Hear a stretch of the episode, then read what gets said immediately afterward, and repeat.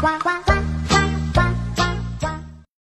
小朋友们好，我是罐子姐姐。这个洗衣机老 J 的故事是童话罐子写给土豆小朋友的。今天早上，考考家里有点嘈杂，考考妈妈临出门前，匆匆忙忙地抓了一把衣服。扔进了洗衣机，咕噜，咕噜，洗衣机老 J 转起来了。他一边转，一边跟这次来洗澡的衣服们聊上了。小胖熊，你咋又来了？不是前天刚洗过吗？被叫做小胖熊的。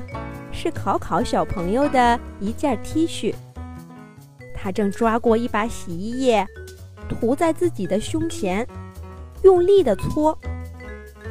听老 J 这么问，小胖熊气哼哼地说：“别提了，昨天考考妈妈刚把我给考考换上，这孩子就把一块大西瓜掉我身上了。”你们看，也不知道能不能洗干净。老 J 和其他衣服低头一看，可不是嘛！小胖熊的胸前有一大滩红兮兮的西瓜汁。小星星短裤也说话了：“那你可得好好洗洗，上次考考吃东西弄了我一身油。”我没当回事儿，结果到现在都没洗掉。考考妈妈都不让考考穿着我去上幼儿园了。听小星星短裤这么说，小胖熊搓得更卖力了。老 J 赶忙又递给他一把洗衣液，开始清点这次来洗澡的衣服。一、二。三四五，咦，这些日子怎么没见连身裤小豆豆啊？他以前可是我这儿的常客啊！老 J 忽然问道。小围裙点点回答说：“我也纳闷呢，以前考考妈妈总是在吃饭的时候。”把我围在小豆豆外面。最近跟我搭档的都是小胖熊他们，有阵子没见过小豆豆了。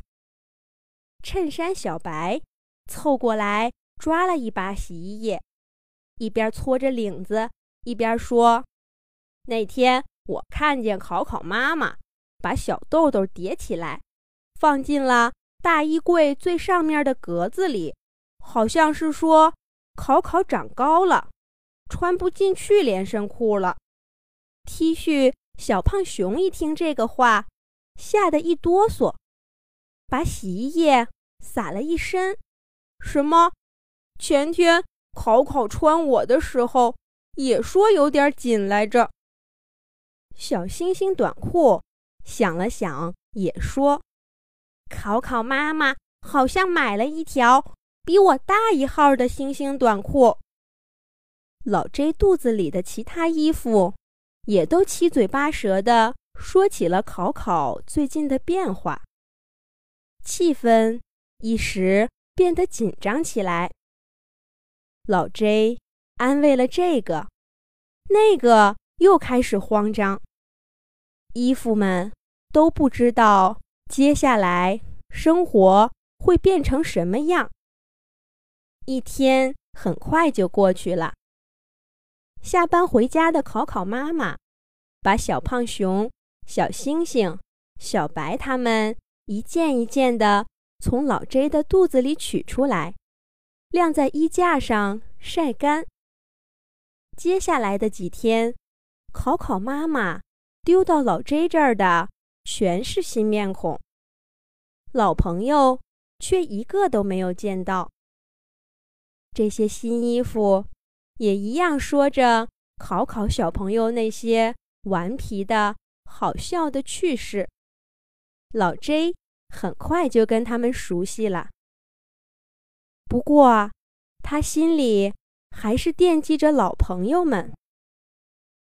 有时候，老 J 会忍不住问一句：“小胖熊他们去哪里了呢？”新衣服们都一脸的茫然。谁是小胖熊呀？慢慢的，老 J 也就不再问了。这一天早晨，阳台的门又被打开了，一堆衣服被抱进来了。不过这次，抱着他们的不是考考妈妈，而是考考小朋友。他费劲儿的打开老 J 肚子上的门儿，轻轻的把衣服放进去。老 J 在考考胸前的小领结上看到了熟悉的星星图案。小领结也顾不上考考还在，激动的说道。老 J 大哥，老 J 大哥，还认识我吗？我是短裤小星星啊！考考妈妈把我改成领结了，你看，考考戴着多帅气！还没等老 J 回答，小星星又继续说道：“你放心吧，大家都好。小豆豆被改成腰带了。”小胖熊被贴在另一件 T 恤的背后，过几天你就都能看见它们啦。老 J 的心里乐开了花，还有什么比知道朋友们都好更开心的呢？这时候，考考小朋友已经踩着小板凳，在老 J 的嘴里装好了洗衣液。家里的老伙计洗衣机老 J 又要开始工作了。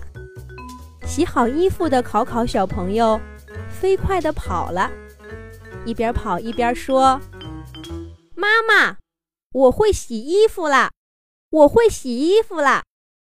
老 J 看到飘在考考胸前的小星星，冲着他眨了眨眼睛。